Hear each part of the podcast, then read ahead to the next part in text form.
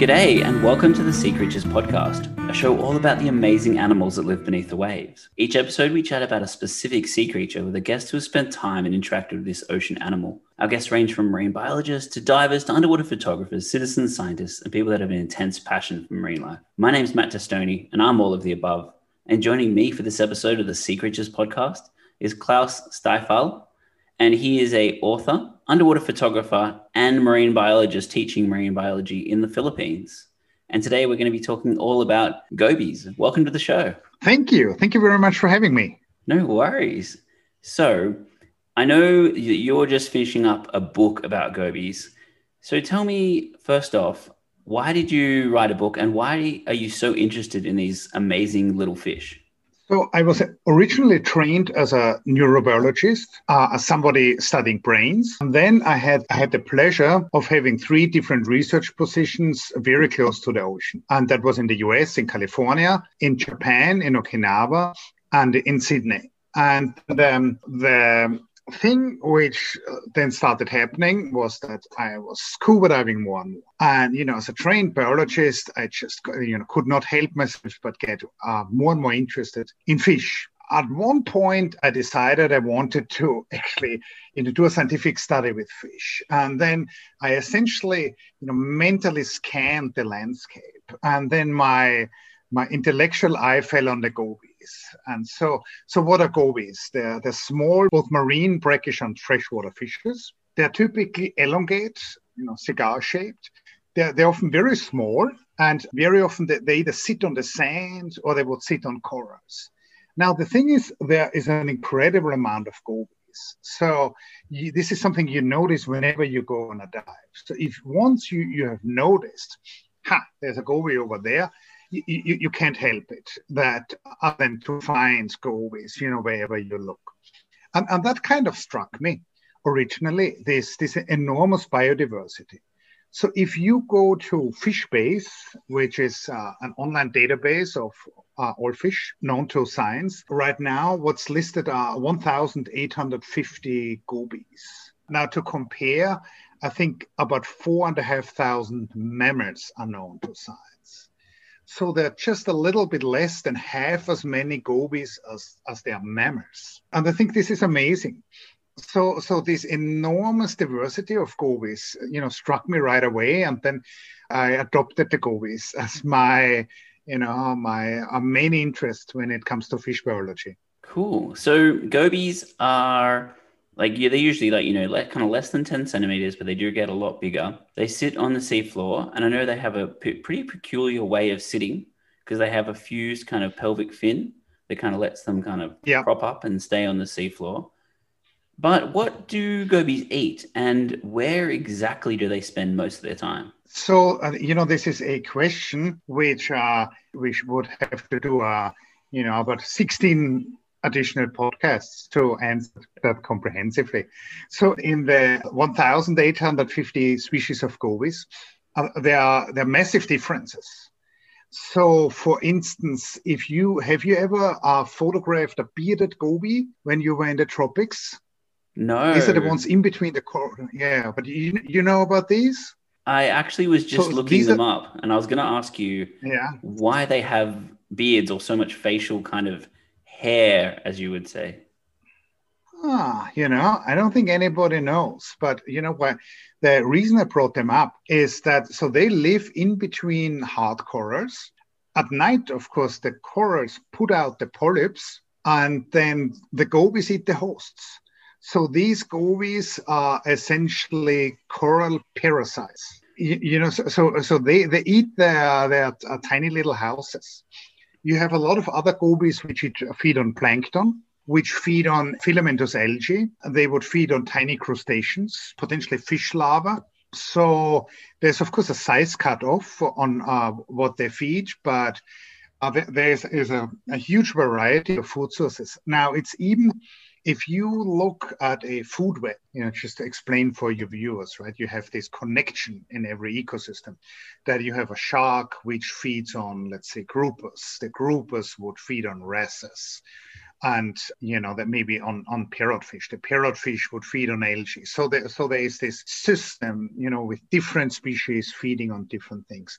The gobies are very much at the bottom of this food web. And they are capable of you know feeding on this millimeter sized crustaceans basically so they provide a link between these you know filamentous algae and tiny crustaceans to the larger animals in their food web. So they essentially get the, you know, the biomass up from the, you know, the primary producers from the algae and from the shrimp up to the mid-sized fish. So by by eating these abundant food sources, they they bring them into the the marine ecosystems. Yeah, and I mean they just, I mean just to go back to what they eat a bit, they, you know, saying that the bearded goby lives in the coral and kind of eats the coral polyps. And then they're also eating all these tiny shrimp. And then I also know some gobies even eat parasites, like kind of clean parasites off other animals. So they kind of, yeah, exist in a huge part of the food web, don't they?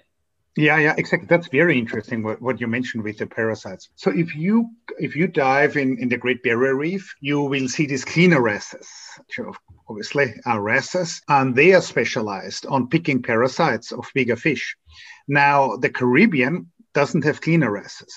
And the, the ecological role of the, you know, the niche of the cleaner wrasses is taken by gobies. And interestingly, they, they have the same coloration. So a juvenile cleaner wrasse has uh, black and blue uh, stripes, and these cleaning gobies look the same. Do you think um, that's because the the gobies have kind of mimicked these other cleaner fish and then outcompeted them, or that they just the fish that get cleaned kind of recognize the cleaner fish from other parts of the world, and so that's why the gobies have changed their color. Yeah, I, th- I think it's the latter. I think th- this, you know, blue and black stripes, they are very strong signal for the fish visual systems. So, you know, the, this kind of coloration is very easy to see for other fish. And uh, hence, um, this is, you know, a very good coloration for a cleaner fish. So it, it is probably evolved independently twice.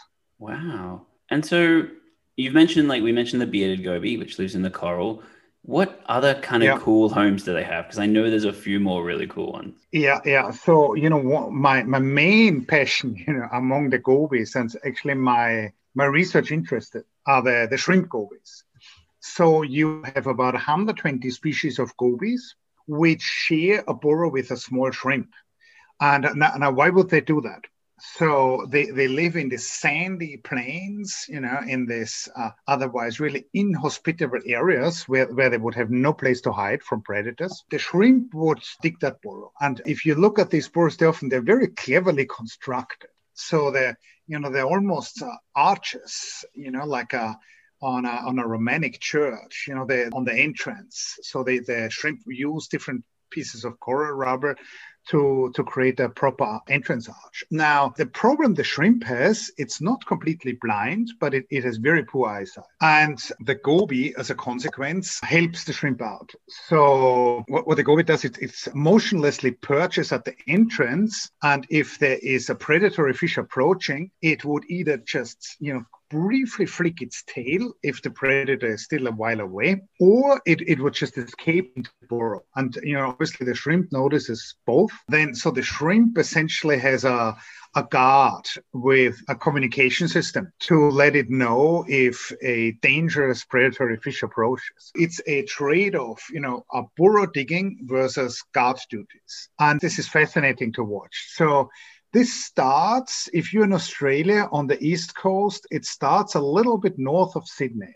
So if you're in northern New South Wales, you can uh, observe species of gobies like that already. And you know, obviously, if, if you're in Queensland and on the Great Barrier Reef, there's ample of that. Any patch of sand next to a block of coral would have shrimp gobies. So, so the shrimp gobies, their movements around their burrow, this is the topic of the, the research project, which I'm, I'm presently writing up. Wow. Because I always kind of think of it as the shrimp is kind of like the the maid in a way, kind of like cleans house and you know make sure the burrow is nice and tidy and open. And then yeah, the goby is you know kind of just sits outside. And I didn't know it had that such a cool communication system, but it is amazing sight to see a really colorful shrimp and a really colorful goby kind of just hanging out together. It, it's it's crazy. It, it's fascinating. And you know, in the 70s, these researchers in, in the Red Sea would fill these burrows with acrylic and then they would dig them up so, so they could see the shape of these burrows. These are sophisticated burrows that, you know, sometimes they branched and they are chambers for the shrimp's eggs. And what the shrimp also do, the burrow might start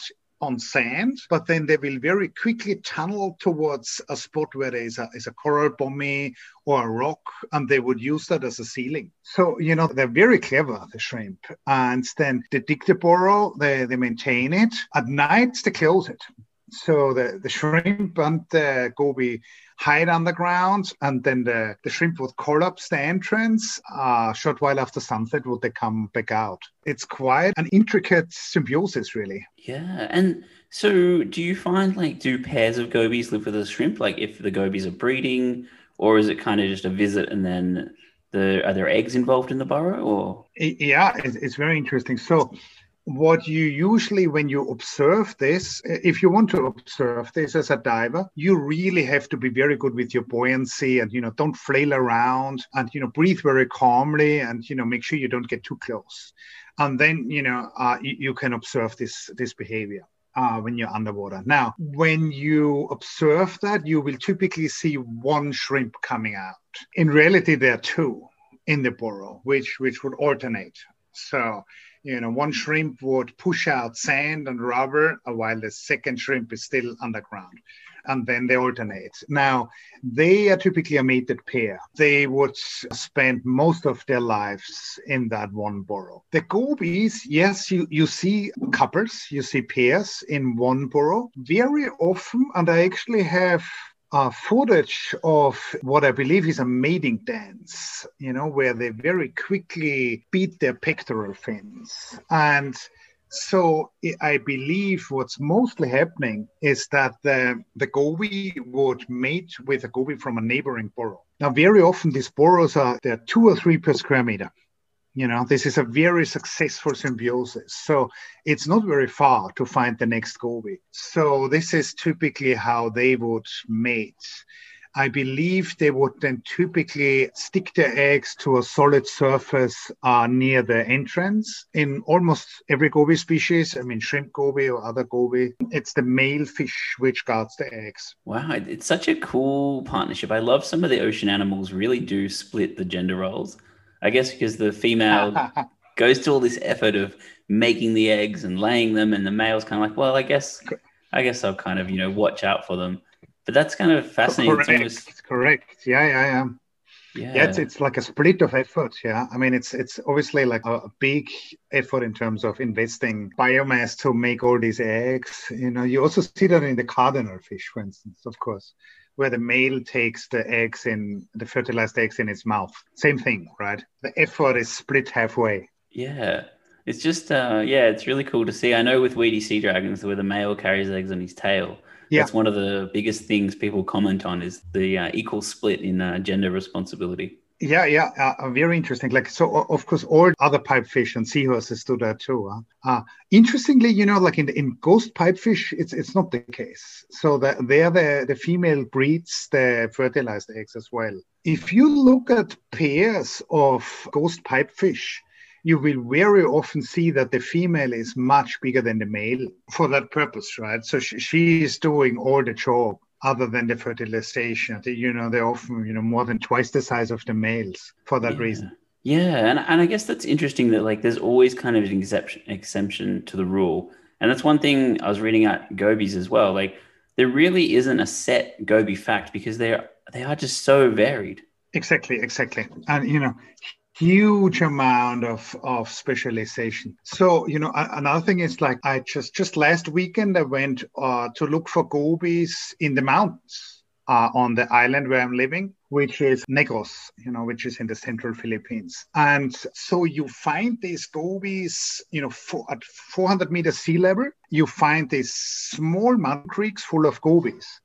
Now, you know, how do they reproduce? It's super interesting. Are they, again, the, the male builds a, a nest, protects the nest, the, the eggs would then hatch, the larva would be swept into the ocean there, you know, the, the larva would grow to adult size, which, you know, might take two, three weeks. Once the larva settles as an adult fish, it would swim upstream and sometimes, you know, six, seven, eight kilometers to a piece of mountain creek. So, you know, completely different type of reproduction than what you find in the ocean. All of these species have their peculiarities.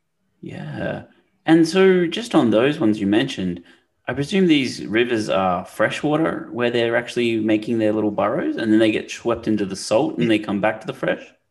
C- correct, correct. Yeah. Wow. So, so you cannot breed them in an aquarium because once, you know, the eggs would hatch, and then the larva would uh, start swimming around in your freshwater aquarium, it would never turn into an adult goby because just this the salt water is missing. Being in the ocean for two weeks is a stimulus they need to become adults. So they kind of their reproduction is that they kind of once the the larvae come out, they wait until they get to the salt water to kind of grow up. Yes, yes, they do. And I mean, this has a, a, number of advantages, of course, right? I mean, the, the larva will be able to feed in a very different habitat than the adult. So there will be two very different types of uh, food sources for, you know, the two different life stages. The other thing is we're talking about really tiny mountain creeks. And you know it, it sometimes doesn't take much for that mountain creek to, to dry out.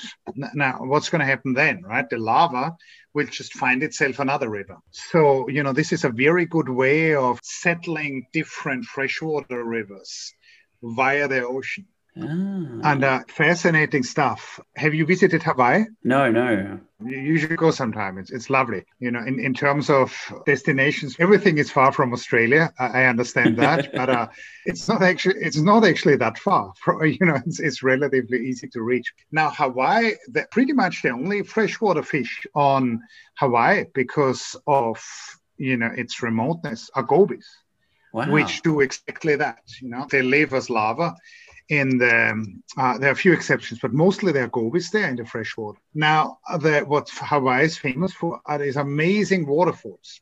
So these waterfalls, which sometimes are you know almost 100 meters in altitude, there are actually gobies which climb up. So they use. You mentioned the uh, the fused pelvic fin of the gobies. So they use that like a suction device and then they, they inch their way up these waterfalls. So then, you know, you have these freshwater rivers and they are separated by, a, you know, 40, 50 meter waterfall from the ocean. And you still have gobies in there, which spent the first two weeks of their lives in the ocean. Wow. So, I mean, amazing biology of gobies. Yeah. that's that's insane. I guess that's why they have been able to colonize pretty much the entire world is because yeah, they you know one moment they're living with a shrimp and then a little bit of evolution and they're able to climb a waterfall. That is mind blowing. Yeah, yeah, yeah. No, I agree. And, and there is such a, you know, this diversity of different gobies. Yeah, mind blowing is exactly the word. You have invasive species, uh, your gobies, which are invasive species. The Great Lakes in North America, they, there's this round goby, which has completely taken over some of these habitats. So, you know, they got, I think they got there from Europe and they, they're now spreading while they're not, you know, they're not native to the region. So, you know, that's the thing with goby biology.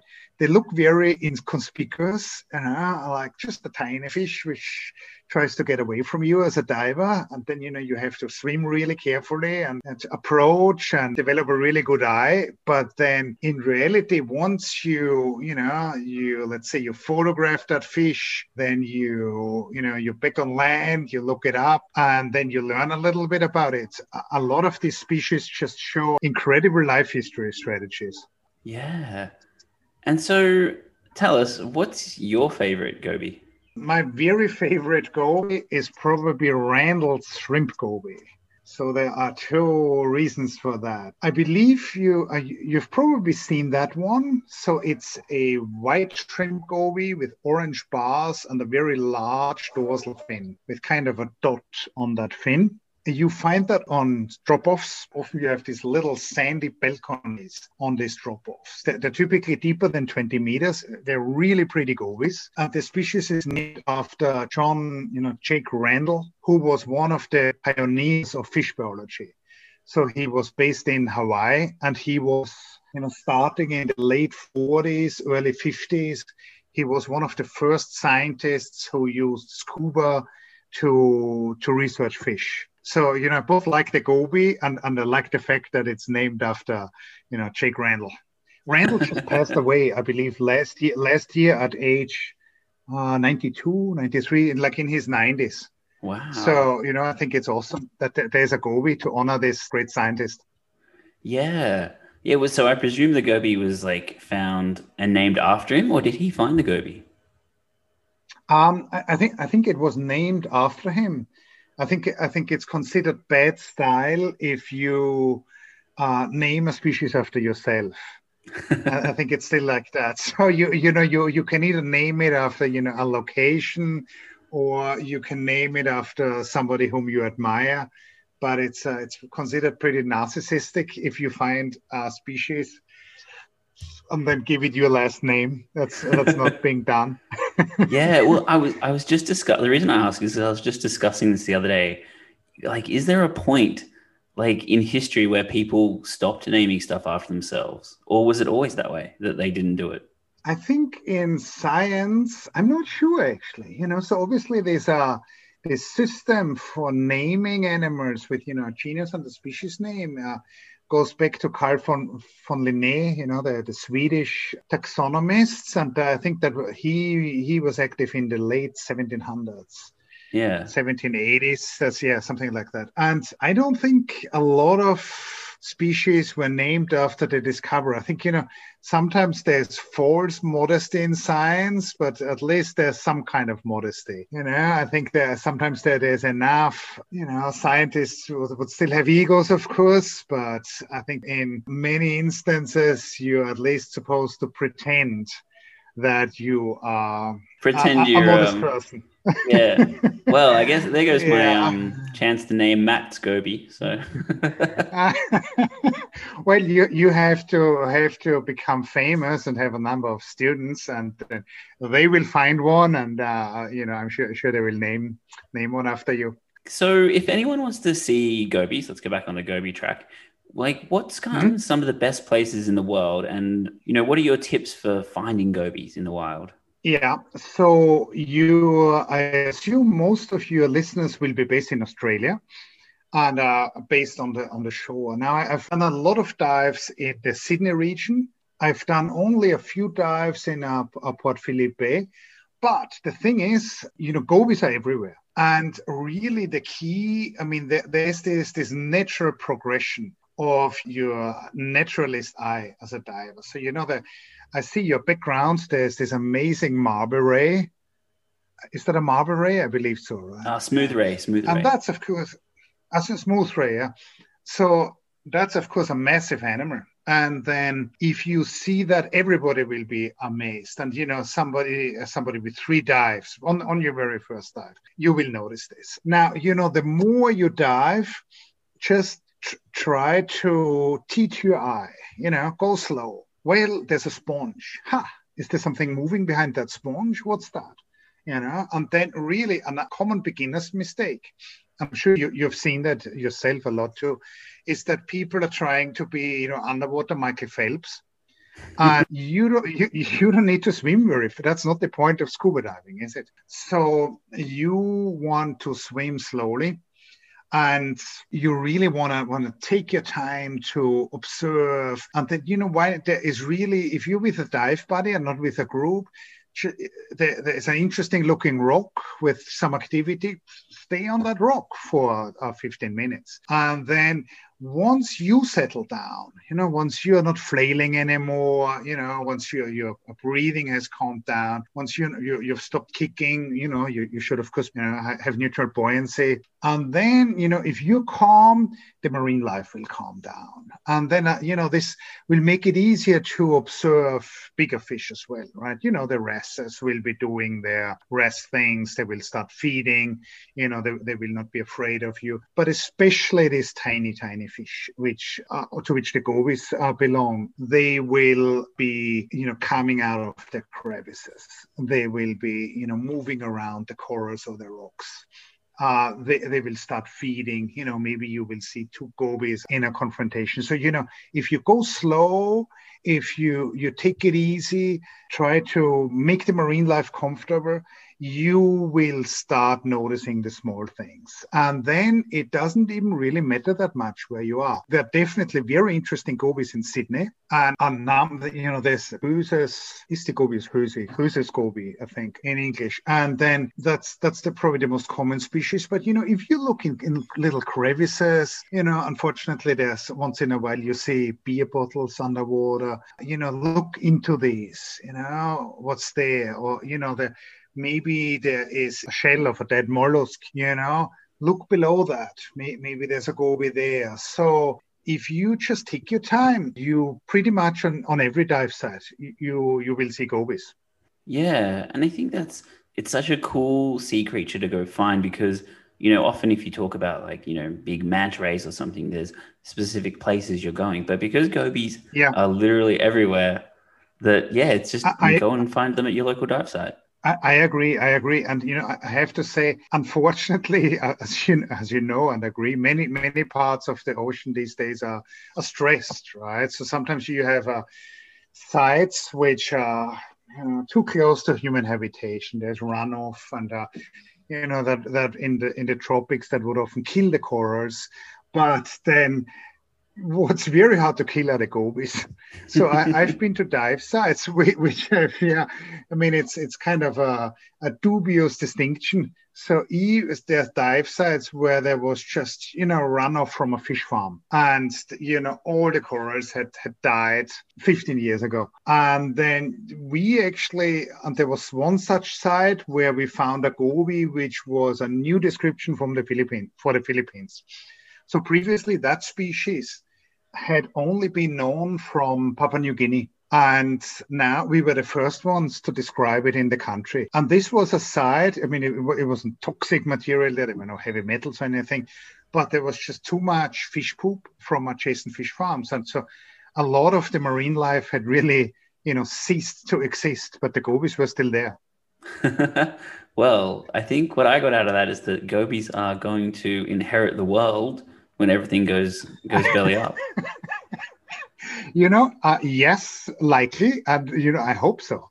it, it, it, it, might be a better world if gobies are rolling it, not humans. well, thank you very much for being on the show. And if anyone wants to see any of your books or see any of your photos or any of your research, what should they do and where should they go? Yeah, uh, so there, I actually wrote a book for, about gobies. It's uh, called The Lives of Gobies. I'm still looking for a publisher for this book. So if you are a publisher or a literary agent, uh, or if you know one, you know, please get in touch with me. All my audiovisual material is on social media under the name Pacific Klaus.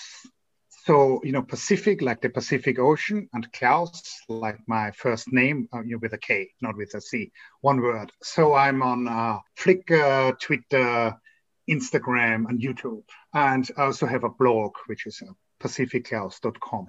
So the uh, particularly the the YouTube and the Flickr pages have a lot of goby material. You know, freshwater gobies, there are marine gobies, uh, shrimp gobies, there are photographs, uh, videos. So, yeah, please please visit, please enjoy. Awesome. Well, I am excited for that book. And I am going to try right now after this podcast and get a copy before it's actually published. But thank you again for being on the show. yeah, my pleasure. Thanks for having me. Thanks for listening to this episode of the Sea Creatures podcast. First, I just want to thank all the Patreon supporters that we have so far. So thanks, Callie, Natalia, Warren, Annalise, Madeline, Thomas, Samantha, and Josie. If you'd like the show and want to support more episodes, jump on board at patreon.com slash podcast and become one of our Patreons. Also, don't forget that you can get your own copy of Klaus's book, All About Gobies, by visiting one of the links or by keeping an eye on the Sea Creatures Podcast Instagram where I'll post a link to the book. It's pretty good. Sea Creatures Podcast is hosted, edited, and produced by myself, Matt Testoni. Music by Dan Musel and his amazing slide guitar, and assistant production by George McGrath. You can see some of my photography on Matt underscore Testoni underscore photography on Instagram and Facebook or by visiting mtunderwatermedia.com. Coming up next time on the Sea Creatures podcast, we're going to be talk- talking to Dr. Jodie Rummer all about epaulet sharks, which are a lot scarier than they sound, but are pretty cool and crazy animals. So keep your eye out for that episode. This has been the Sea Creatures podcast. Over and out.